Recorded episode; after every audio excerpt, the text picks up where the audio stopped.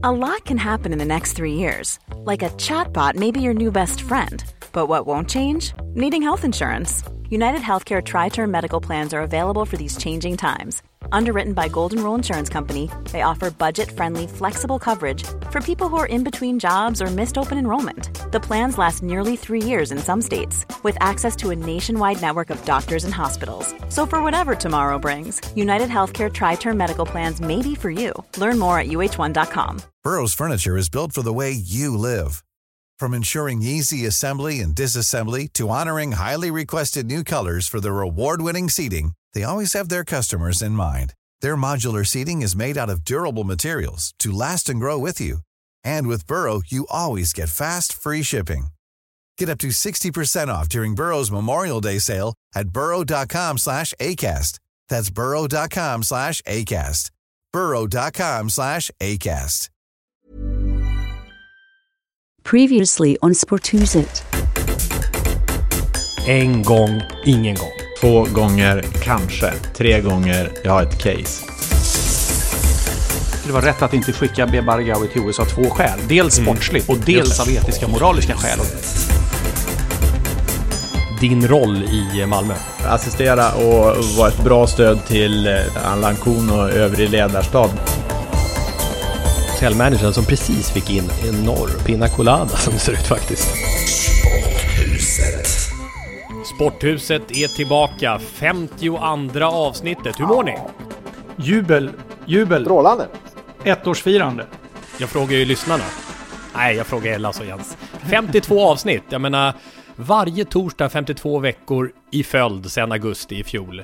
Eh, lite speciell känsla att vi har lyckats hålla uppe det här. Vi har haft ett schema eh, och ett reseschema som har varit ganska gediget. Så tidigt så var ju en av förutsättningarna att vi skulle få ihop det här, att det skulle vara ett tekniskt upplägg också som gör att vi kan spela in varifrån vi än är i världen. Och vi, det har ju varit några olika inspelningsplatser.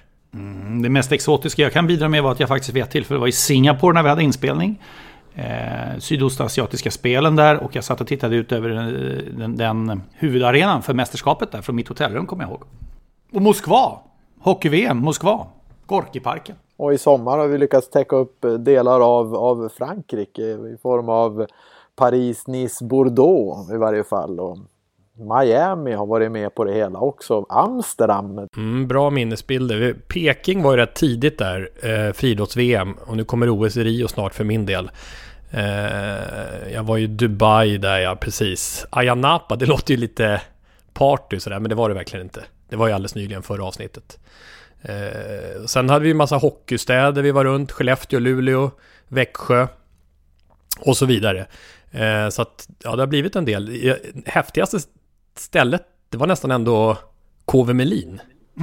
Mm.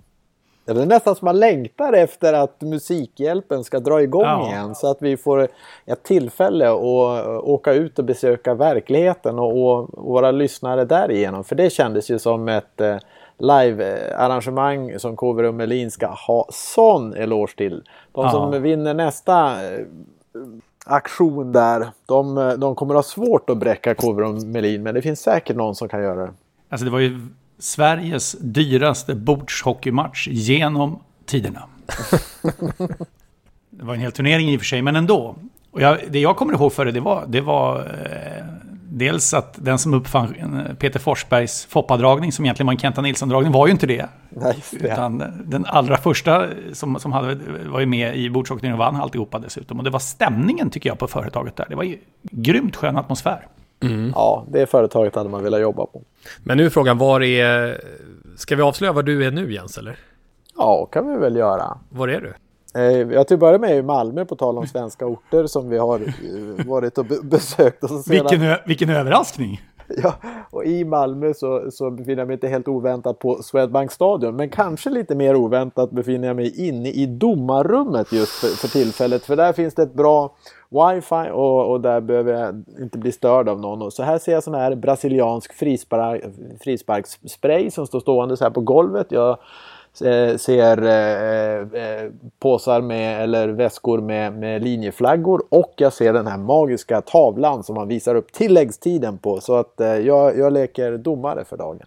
Men du har ju börjat nu Jens i ditt nya jobb. Vi, vi har ju pratat mycket om det förra avsnittet att eh, du alltså har blivit assisterande tränare i Malmö FF och nu eh, har det varit debut, eh, debutdagar och även debutmatch. Du blev intervjuad av Simor. Det var ju en eh, historisk bild på något sätt som Camilla Nordlund la ut när hon intervjuade dig. Man fick liksom skruva sitt huvud flera varv och tänka, vänta hur funkar det här nu? Han är där och hon är där. Eh, och, och, sen så blev det tydlig seger för Malmö FF och folk började skriva på Twitter om Fjällström-effekten. Mm, äras de som äras bör kan jag ju säga. Jag var inte med i, i matchupplägget och eh, inte så mycket i genomförandet annat än att jag fanns som ett bollplank tillsammans med eh, ledarstab som fanns på läktaren och så kunde Daniel Andersson och Vito och, övriga gå ner och, och kunna delge eh, gruppen vad vi såg där uppifrån. Men annars så, så är det Allan Kuhn och, och spelarna som eh, ska ha, cred för det där. Men det var väldigt roligt måste jag säga. Och när jag kom dit, precis som du säger Tommy, väldigt eh, splittrat. För jag kände på något sätt att ja, men nu kommer jag ju som till en sändning. Det känns ju så när man kommer till en arena när man under 15 år har kommit dit för att gå. Så det är klart att jag svängde förbi bussen och gick in och morsade på eh, sändningsbussen och, och, och morsade på gamla kollegor där innan jag sedan eh, hamnade på, på arenan och så. Så, så lite där eh, splittrat och jag måste ju verkligen säga att det, det, blir liksom nya rutiner som man måste få in. För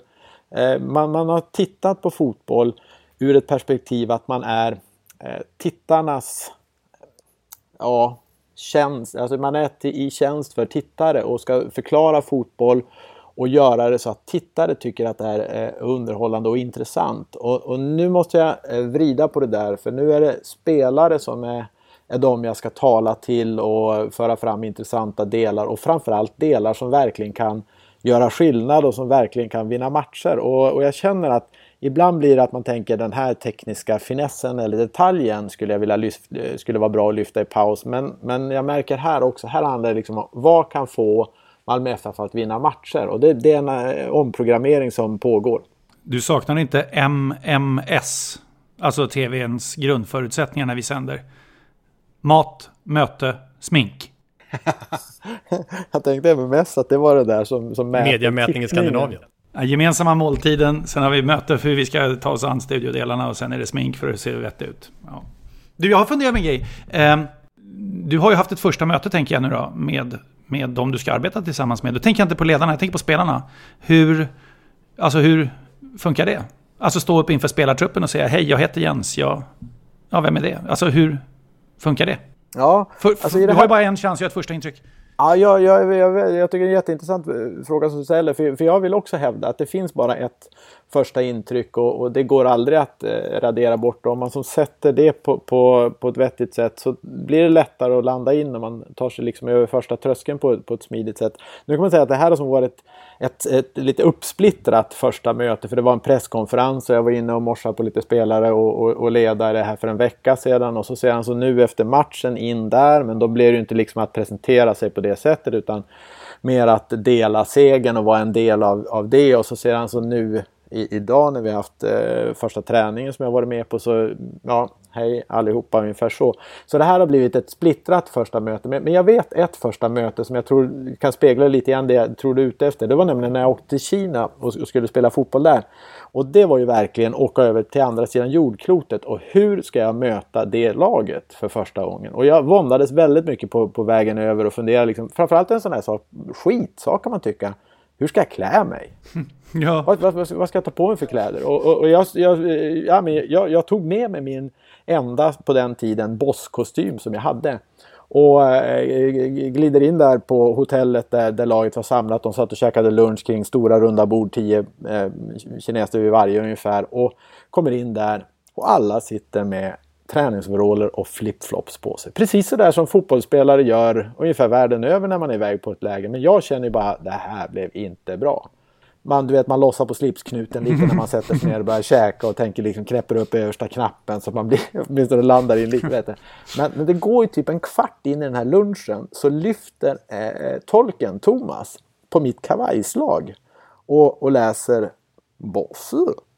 Och, och då går Bosse, Bosse, Bosse, Bosse, Bosse slingrar sig runt alla borden. och på, på någon vänster så, så, så tänkte jag så här, hmm, vad, vad, är det här för någonting egentligen? Men i Kina var det ju var det så liksom att det första du gör när du har blivit framgångsrik det är att köpa någonting så det syns att du är framgångsrik. Och på någon vänster, alltså har du en bosskostym när du kommer dit så ja men det här är nog en rätt okej okay spelare vilket gör att eh, det blir lite lättare att när man sen går ut på första träningen så har man som passerat första steget i, i, i, i det hela i varje fall. Och, så därför tror jag generellt sett både vad man säger och, och allmänt hur man uppträder är, är väldigt avgörande med, med, första intryck. Så de ska man vara, vara noggranna med. Ja. Hur var du klädd? Medvetet Jens-klädd. För eh, jag har ingen eh, MFF-kostym ännu. Och, och, och, då känner jag liksom att men ska jag ta på mig en annan kostym så, så kommer det nästan att skilja mer än om jag tar ett par chinos, en, en fin eh, himmelsblå skjorta och en kavaj. Så tänker jag, och med en näsduk i, så, så det hade jag. Så jag tycker liksom eh, som när Jens eh, klär sig för ett, eh, ett viktigt tillfälle.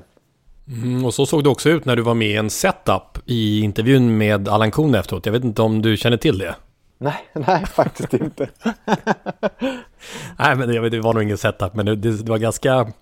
Det var bra, var bra tv. Det, det var ju så här att Camilla Nordlund intervjuade Allan Kuhn efter matchen och och då, hade de, då, då, var kameran riktad eh, eh, så att man såg henne och kon och mitt emellan, där bakom, så ser man dig i dessa kläder stå och eh, småsnacka med Daniel Andersson. Yes. Eh, och, en del, och en del andra MFF-are som, som eh, kom förbi. Du var precis emellan dem liksom. Eh, och, och, och, sen, och sen när Camilla, eh, en bit in i intervjun efter ett antal frågor om matchen, så frågar hon så här, ja hur var det att nu var en ny arbetskompis i Jens Fjällström som fanns med i bakgrunden här idag? Och då, då såg man liksom hur fotografen släppte skärpan lite på dem och zoomade in på dig där borta. Mm.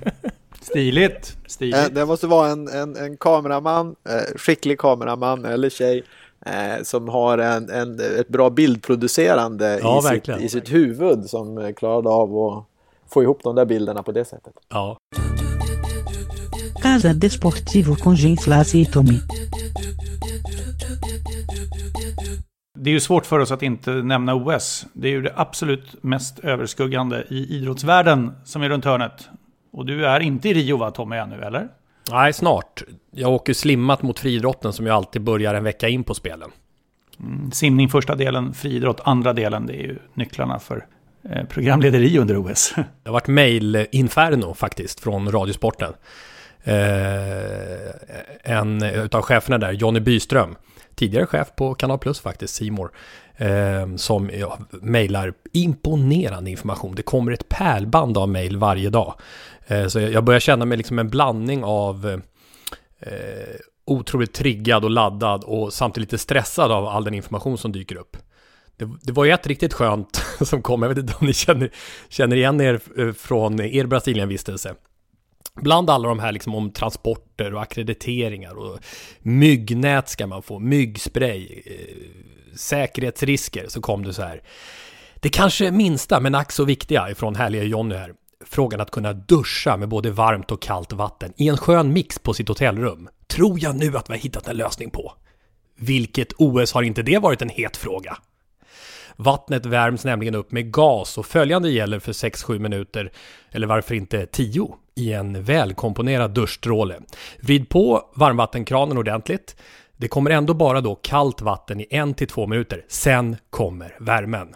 Rör inte värmekranen då, för då stängs gasen av och värmen försvinner. Utan reglera duschen med att starta och sen öka kallvattentrycket till önskvärd temperatur. Därefter, duscha på! men, men var bor låter... ni någonstans? Ja, var bor ja. ni någonstans? Det har aldrig hört talas om.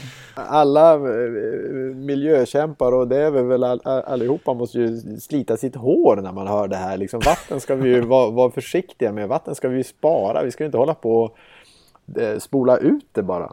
Men lite talande, för det är så mycket som är nybyggt där borta, alltså OS, de här, det här hotellet vi bor på, massor av hotell. Eh, OS-byn har ju varit kalabalik då med, med att saker inte är klara och, och, och, och, brassarna kämpar in i det sista. Och möjligen att det här blir en tuffare utmaning för dem än fotbolls-VM, för ni var ju väldigt nöjda vad jag förstår med, med fotbolls-VM-arrangemanget. Men OS kanske är, jag vet inte, kanske är en aning tuffare.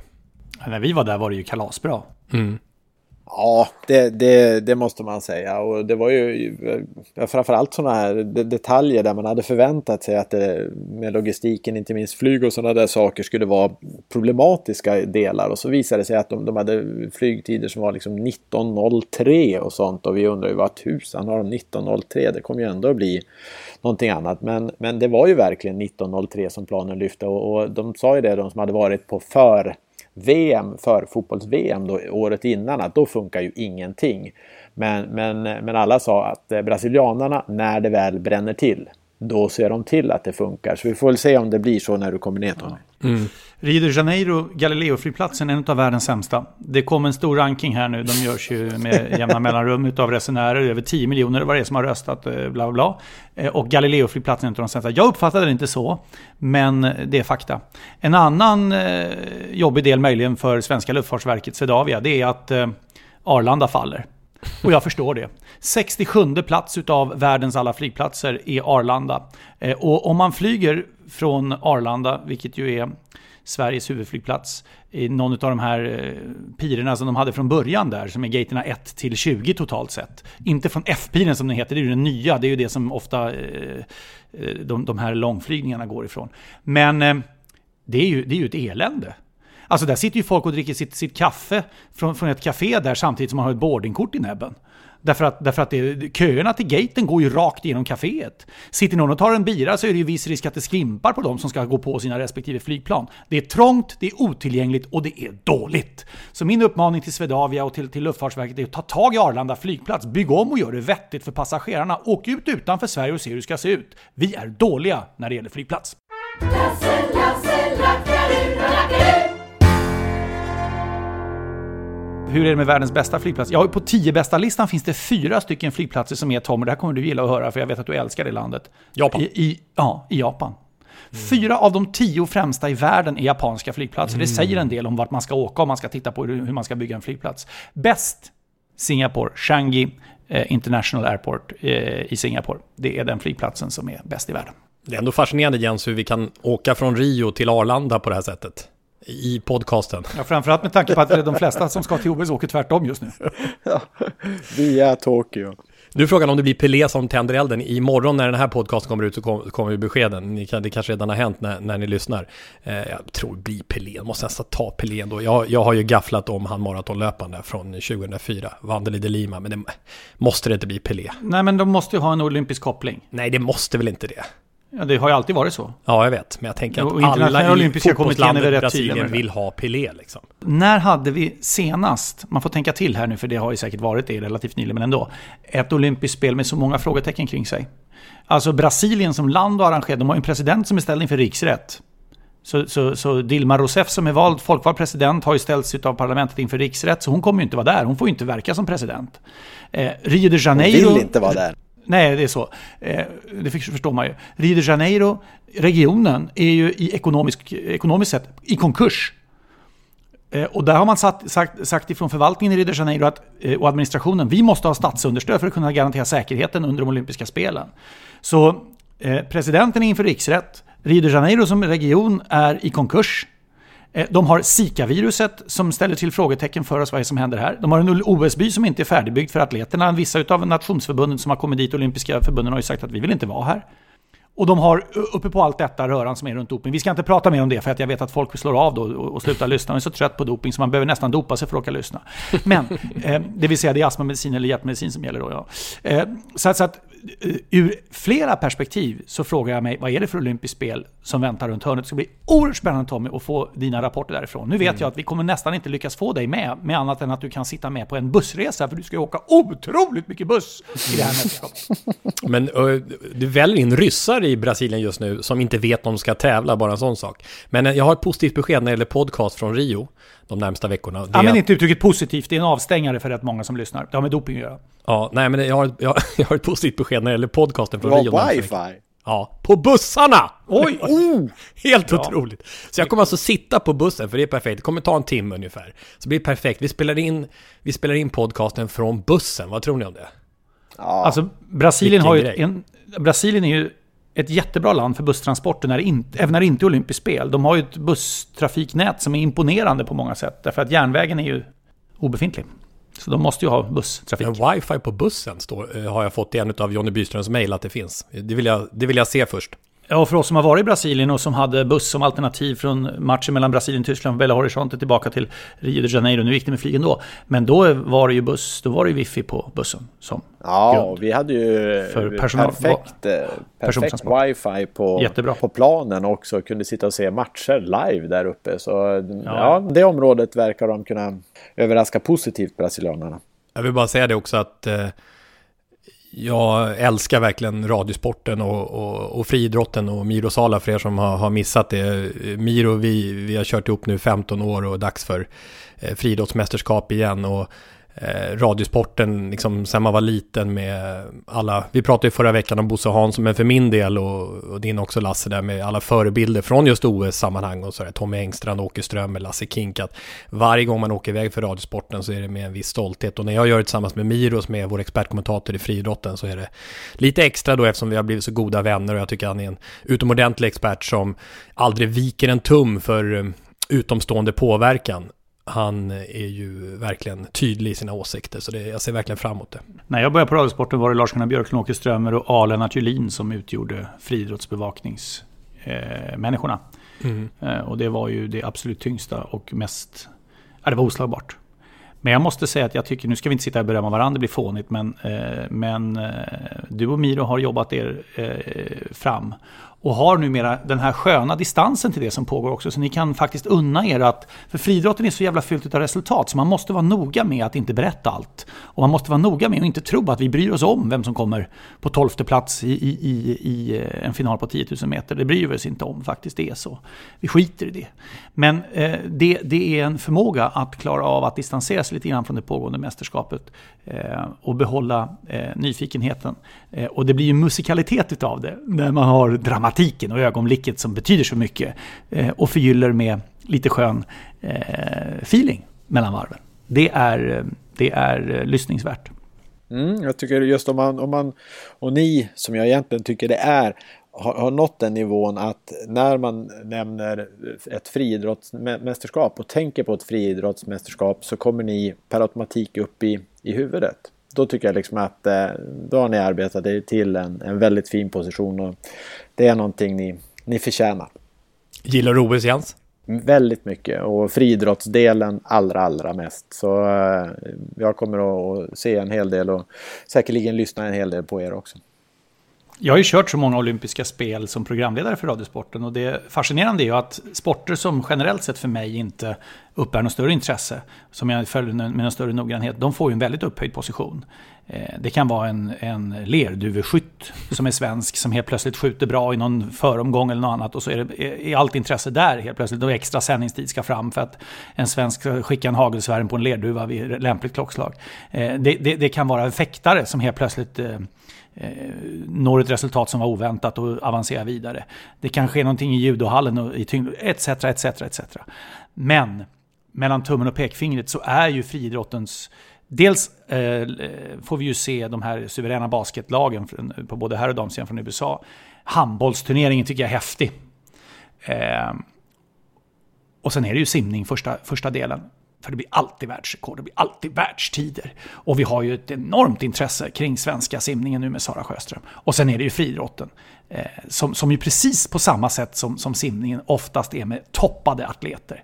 Och jag tänker inte nämna ordet som alla tänkte att bara han inte nämner det ordet nu, tänker inte prata om det. Utan jag pratar om det som förhoppningsvis är de rena resultaten. Och det är ju alltid som bäst när atleterna är som mest triggade och tränade.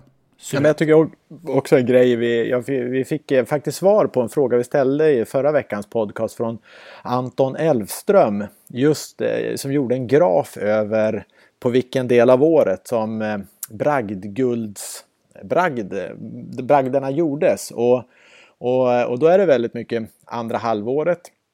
Men det finns en hög stapel i första kvartalet som, eh, som jag tror är väldigt starkt kopplad till OS eh, och just eh, eh vinter-OS respektive sommar-OS. Eh, och, och, och det är klart att det är ju ganska naturligt. Händelserna, det sker en gång vart, vart fjärde år. Det sker en gång vart fjärde år och alla, det, det blir ju så upphöjt i, i två de tävlingar som är. Och vinner du liksom ett OS-guld oavsett om det är på 100 meter eller om det är höjdhopp eller vad det nu är för någonting. Så blir ju det, du vet att det är kanske två gånger i din livstid som du har den möjligheten. Som atlet. Så, så man förstår ju, det gör ju att eh, ingångsvärdena när ett OS drar igång är så mycket större och starkare och intressantare. Vad säger ni? Vad säger ni? Vad säger ni? Vad säger ni? Vad säger ni? Vad säger ni? Vad säger ni? Ja men fortsätt eh, höra av er till oss. Det är väldigt många som gör det, tycker vi är roligt, till eh, sporthuset at houseofsports.se. Det är mejladressen alltså. Sporthuset at houseofsports.se. Eller så kan de ju, som, vem var det, på Twitter där? Anton, hette han så? Anton Elfström. Tack så jättemycket Anton för att du redde ut eh, när bragderna gjordes. Han skickade en tweet med en jättefin graf. Eh, så härligt med interaktion. Det uppskattar vi och det ser vi gärna ännu mer av. At Sporthuset på Twitter. Det kom ett riktigt skönt mejl måste jag säga från Lars Ekholmer som är en flitig Sporthuset-lyssnare. Tack för att du lyssnar på oss Lars. En gång, ingen gång, ditt ämne Jens där. Mm. Jag avslutar ju det lite sådär och sa bara att det kanske någonting ska gälla i hela livet. Och du sa, det tycker jag. Och sen så släppte vi bara ämnet där och det visade sig vara förödande. Ja, verkligen. Han säger det, han skriver det, det var ett huvudämne i nummer 51, en gång, ingen gång. Där framställdes lite som att det skulle kunna vara en, ett, en, ett motto, en levnadsregel. En gång, ingen gång, två gånger, kanske, tredje gången på riktigt ett case. Alltså så som Jens jobbar som tv-expert, att om en grej har hänt en gång, en, en, en, negativ grej till exempel i spelet så är det ingen gång, två gånger. Då kan det kanske vara en trend och tredje gången då har man ett case. Men eh, om man ska överföra det på riktiga livet så tycker Lars Ekholm att det blev väldiga problem. Han brukar lyssna på podden tillsammans med sin fru och eh, hans första fru är ju det då, Ulrika, och enda då. Han drog direkt parallellen till äktenskapet. Hur menar de? Måste man gifta sig tre gånger för att det ska vara ett case? För att det ska vara på riktigt? Första gången, ingen gång och så vidare. Vad gör vi nu efter 25 års äktenskap? Eh, det är ju dina kompisar vi lyssnar på. Du brukar hylla dem, tycker också så. Tycker du att vi ska skiljas nu? Eh, undrar Ulrika. Typ det tonläget. Vi försökte förstå, men det gick så där.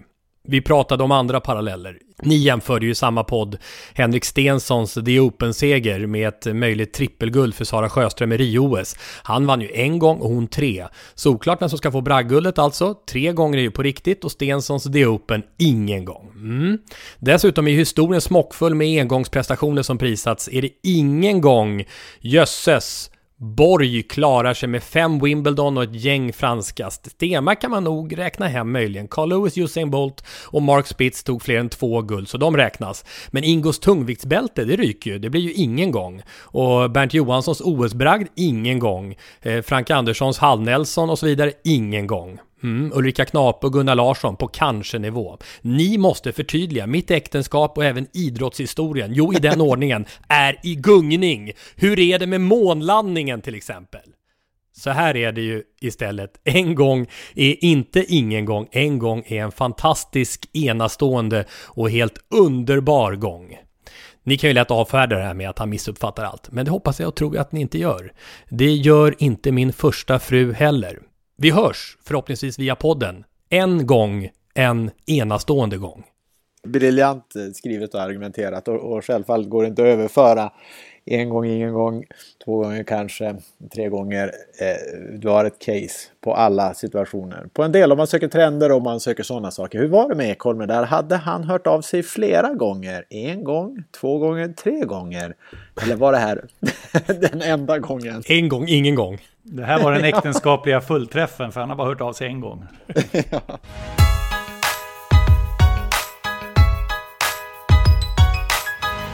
Högt i tak i sporthuset. Det är vår debattpunkt. Det är fritt fram för oss om vi vill anmäla oss i debatten och jag tänkte börja den här gången. Har ni, hur är det med, hur är det med Jens, hur är det med Tommy? Har ni? Mm, jag hänger på med en grej. Jag tror, jag tror att det kan eh, passa bra bakom dig. Okej, okay.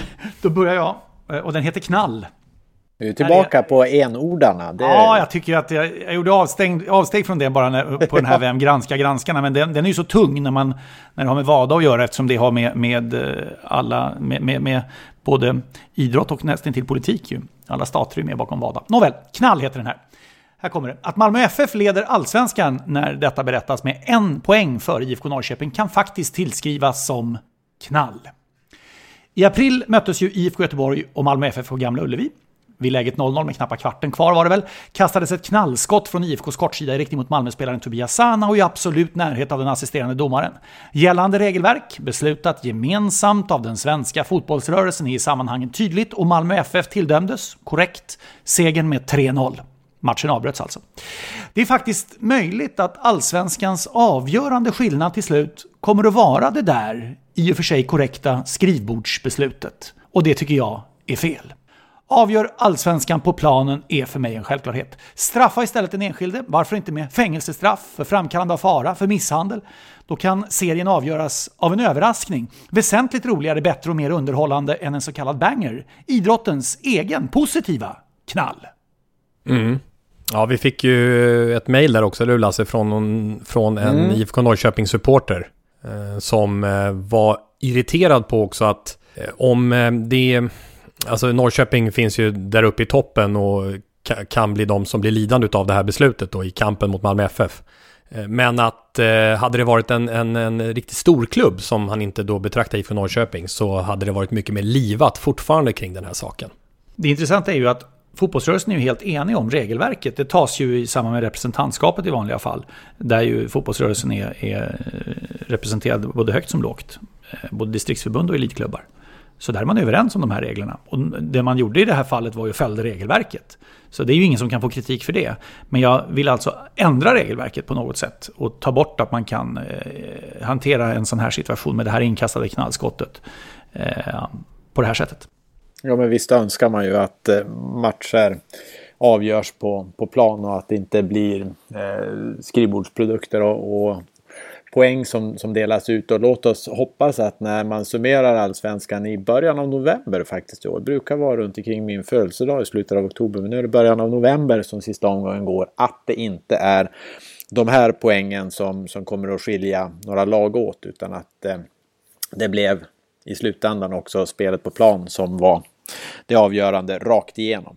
Men kan han inte ha rätt i det, Magnus Kadelin som han heter, som hörde av sig att oavsett om det handlar om en sån här sak eller om det handlar om en feldömd straff, vi brukar ju säga det ibland när vi har haft sändningar, tänk om den där feldömda straffen som drabbade Gävle hade drabbat en av de eh, storklubbar som har flest supportrar och som är, är mest eh, fokuserade i, i riksmedia, så blir det ett mycket större hallå. Jag vill säga att många gånger har vi varit i de där situationerna när vi sagt till varandra att eh, när, när, låt oss säga Gävle möter en, en storstadsklubb och så är det en, en straffsituation som Gävle inte får med sig då.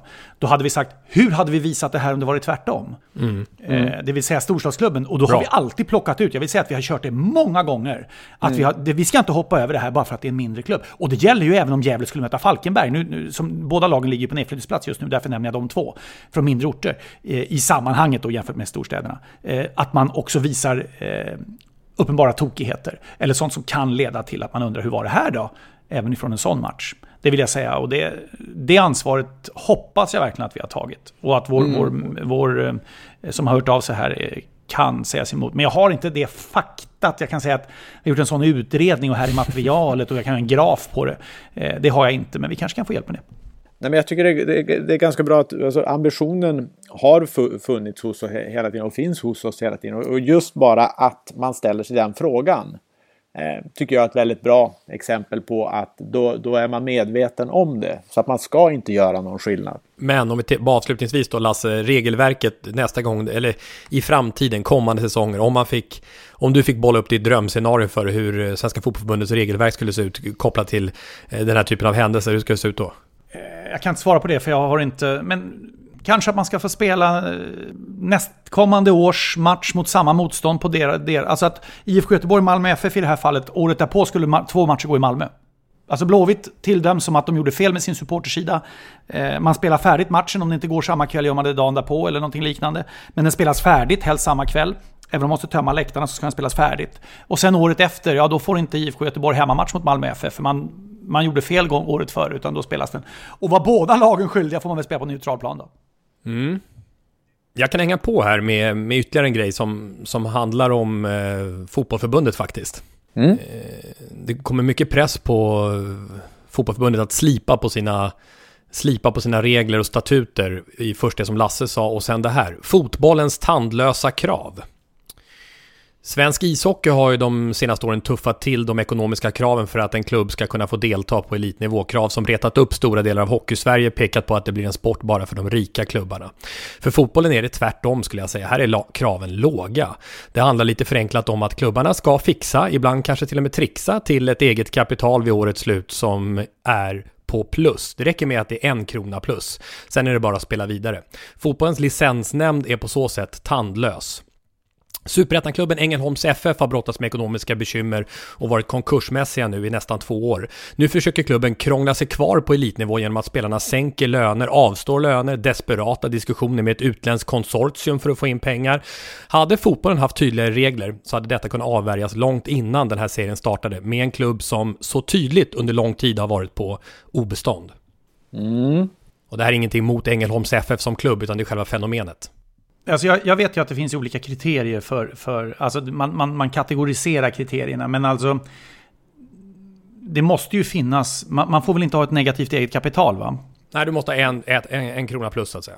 Ja, och om man då klarar det ena året, så om man driver verksamheten som Ängelholm tycks ha gjort och misslyckats med, sina, med sin intäktssida här nu då och haft för höga kostnader, så, så förr eller senare kommer ju verkligheten i fatt, för man kan ju inte trixa år efter år efter år. Någonstans så, så tippar det ju över. Va?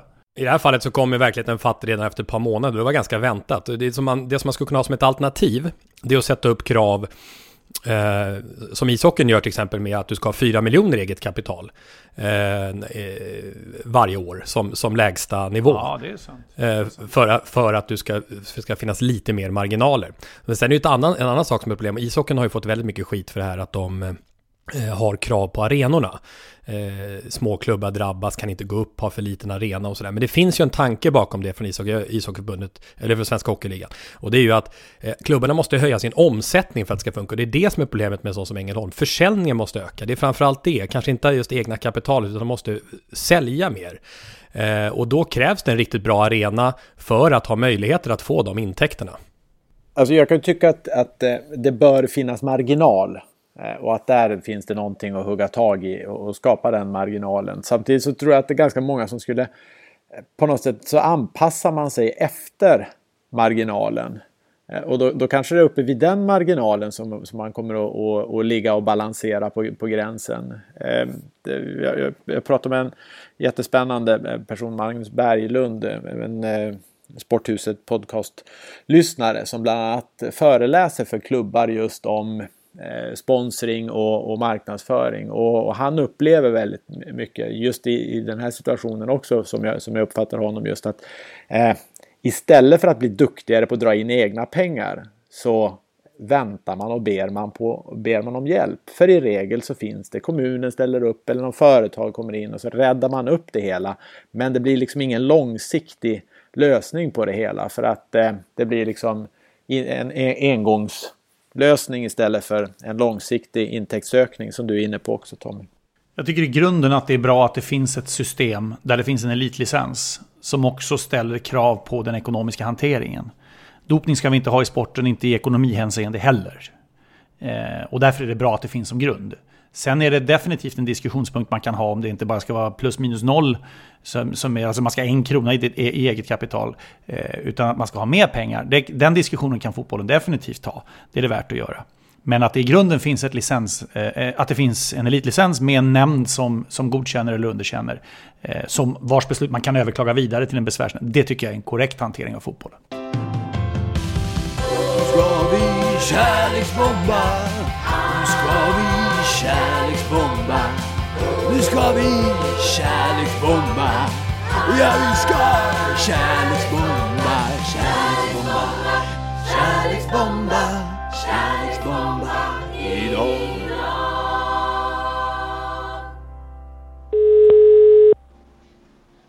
Thomas? Hallå där Thomas. Det här är Sporthuset du. som god ringer dag, till dig. Du, eh, det är ju så att eh, det var min tur att kärleksbomba den här veckan. Och eh, det som har funnits på lappen, som fanns på lappen förra veckan var ju San Siro. Och jag har ju sett ett antal Derby de, de la Madonnina där. Men jag tror inte det kan finnas någon bättre på att kärleksbomba just San Siro än dig. Thomas, varför är San Siro så speciellt? Ja, för mig är det ju speciellt för att jag har ju, jag har ju upplevt San Siro i många skepnader så att säga. När, när pappa var, var ledande där nere på 50-talet så var jag ju med på träningarna på San Siro. Milan fick nämligen träna där eh, några dagar i veckan.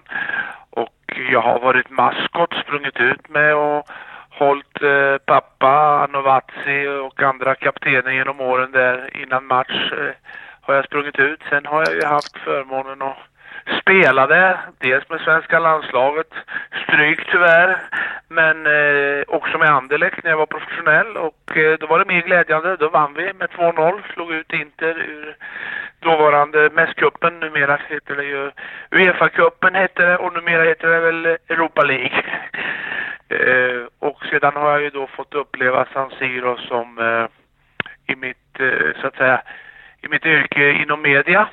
Jag har, eh, ja, jag har nog refererat kanske 40-50 matcher från San Siro genom åren. Jag har eh, refererat eh, Champions League-finaler. Jag har varit där privat med min hustru Gittan och eh, sett Champions League-finalen i år bland annat. Och Eh, ja, jag vet, jag känner till eh, omklädningsrummen, jag känner till VIP-rummen, jag, jag, känner till allting och jag har eh, bland det största man kan uppleva tror jag, kanske inte just nu, men, men eh, det är när Inter och Milan slåss i serietoppen och, och eh, derby, precis som du mycket riktigt sa, derby della Madonnina, den lilla Madonnans derby som syftar då till Eh, spiran på, på domen på den stora katedralen. Domen där, den är guldförgylld och då kallas man den lilla Madolina. Så eh, en, del utav, en del utav sakerna. Du, ser man som Milan eh, supporter och Milan-anhängare, för då pratar man ju om, om San Siro just som San Siro på ett sätt och, och, och som Inter supporter, det vill säga när man kallar det Giuseppe Meazza på ett annat sätt. Vad, vad, vad, vad skiljer de två arenorna åt förutom namnet? Finns det något sätt som, som gör det? Ja, att den heter Giuseppe Meazza det beror ju på att Giuseppe Meazza spelade ju i både Inter och Milan. Okay. Och från början eh, San Siro, som den kallades först, Stadio San Siro, som egentligen är ett område, ett kvarter, eh, eh, med både travbana och galoppbana och allting. Men stadion kallades San Siro, den, den invigdes 1926 kan jag berätta för dig.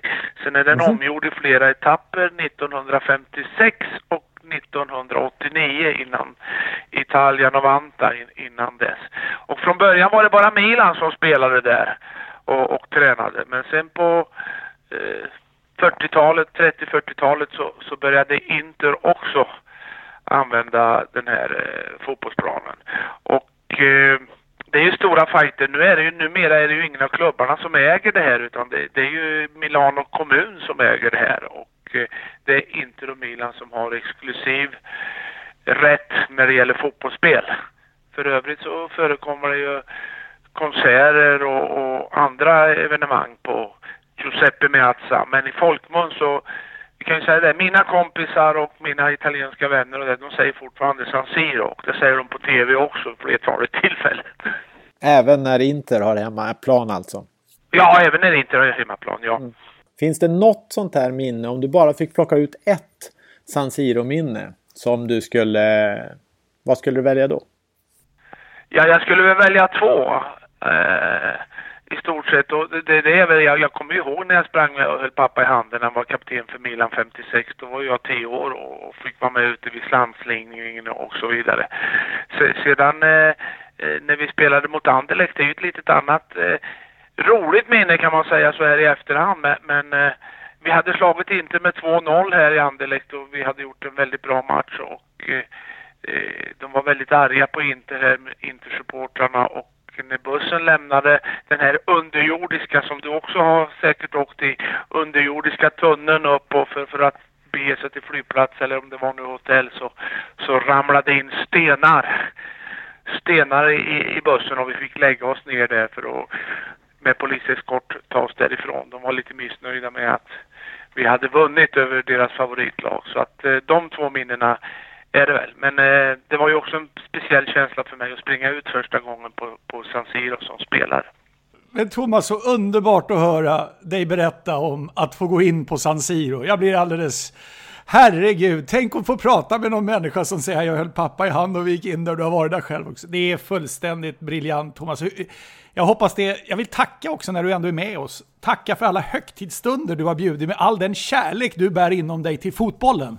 Fotbollen som helhet, men inte minst den italienska fotbollen. Jag vill påstå att du har baske med lärt mig att tycka om italiensk fotboll också. Så stor bamsekram på dig Thomas. Det var en prestation av mig.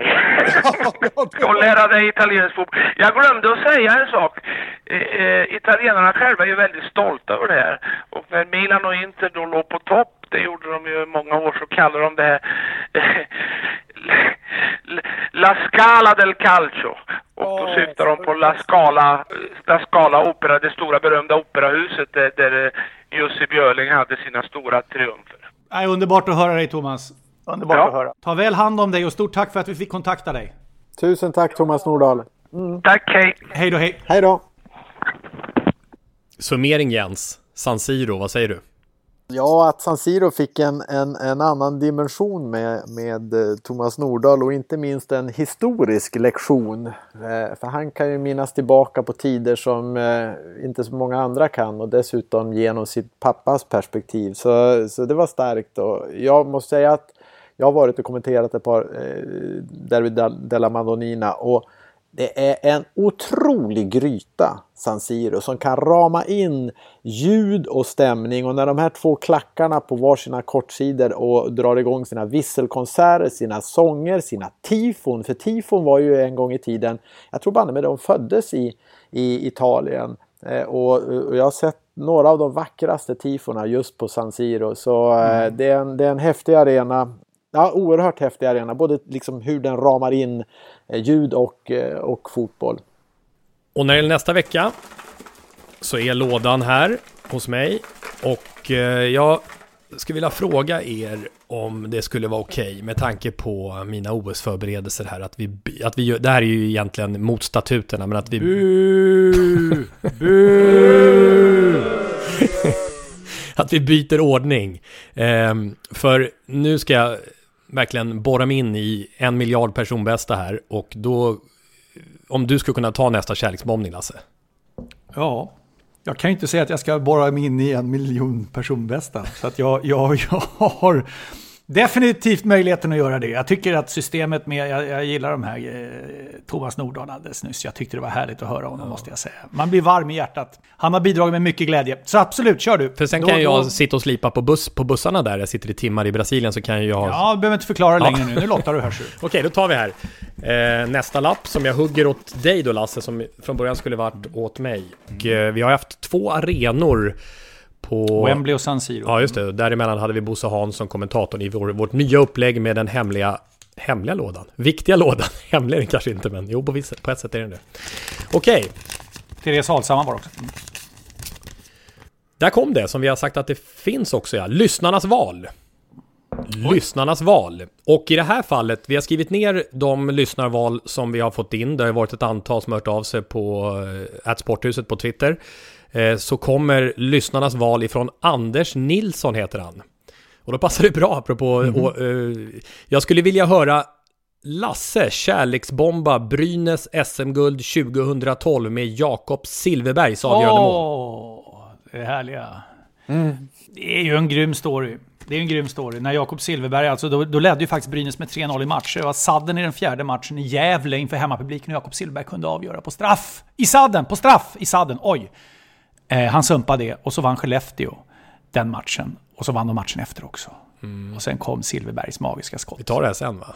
Men, ja, det är nästa vecka. Men du, det var 100-årsjubileum med allting också. Det var väldigt tillspetsat, kommer jag ihåg. Ja, det var det. De hade ju inför fjärde matchen så gratulerades ju Brynäs till SM-guldet när man åkte in i Gävle på informationstavlorna från kommunen. Stod 3-0 i matchserien, grattis till guldet stod det. Ja, eh, Okej, okay, men vi har inte vunnit än. Nej, visst det. Hör av er om ni har fler lyssnarval. Jakob Silverbergs avgörande mål 2012, alltså Brynäs SM-guld i kärleksbombning Lasse nästa vecka. Eh, jag drar till Rio nu eh, och ni har varit där eh, för ett tag sedan. Ja, det, var, det är två år sedan nu, fotbolls-VM. Mm. Ja. Vad, om jag mot förmodan får någon tid över, vad ska jag göra? Botafogostranden.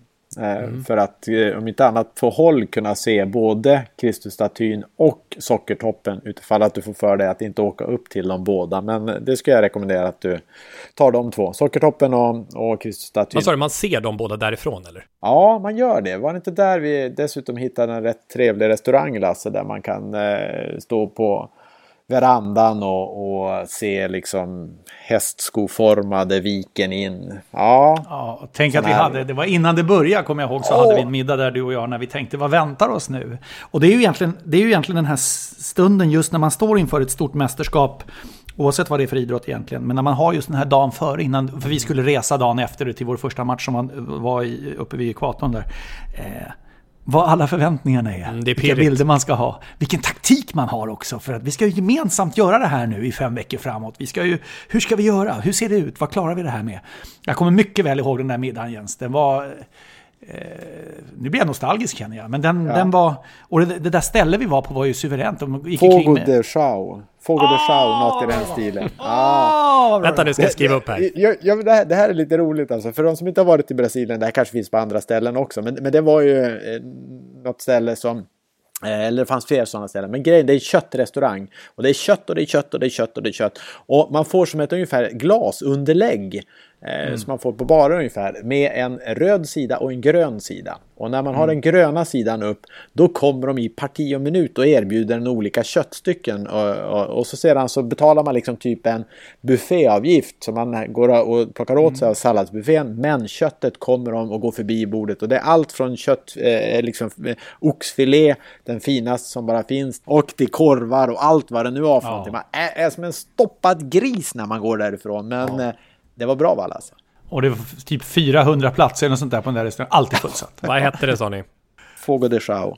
Ja. Mm, okay. Fogo som det låter tror jag det, det är då så Chao C-H-A-O tror jag det var. Mm. Och Cesar Helge Adam Olof. Mm. Jag, jag och, och, dagen före finalen, när hela turneringen var gjord, förutom den största matchen, då var vi där igen. Jajamän. Mm. Eh, jag glömmer det aldrig. Det var häftigt faktiskt. Det var häftigt faktiskt. Äh, däremot det här, eh, och jag, jag är ju glad om ni inte bor vid Copacabana. För det är ju ett jäkla liv där jämt. Nej, men det är vi inte. Utan vi, Nej, vi ju... För det gjorde ju vi. Vi bodde ju vid Copacabana och hade ju argentinarna som sjöng inför finalen eh, nätterna igenom. Och utan luftkonditionering med öppet fönster. Det var ju fullständigt omöjligt. Nej, det var hemskt. Gick inte. Jag fick åka till Sao Paulo och bo på flygplatshotell. Det funkar bättre. Det var då de sa när vi kom till Sao Paulo. Välkomna hit, här jobbar vi medan de dansar i Rio. Så sa de.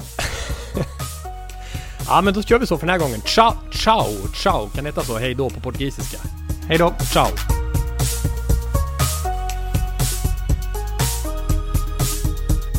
Sporthuset produceras av House of Sports för Simor. Jinglar gjorda av sånggruppen Sonora, Patrik Åhman och Jonas Jonasson. Hörs nästa vecka, Jippi.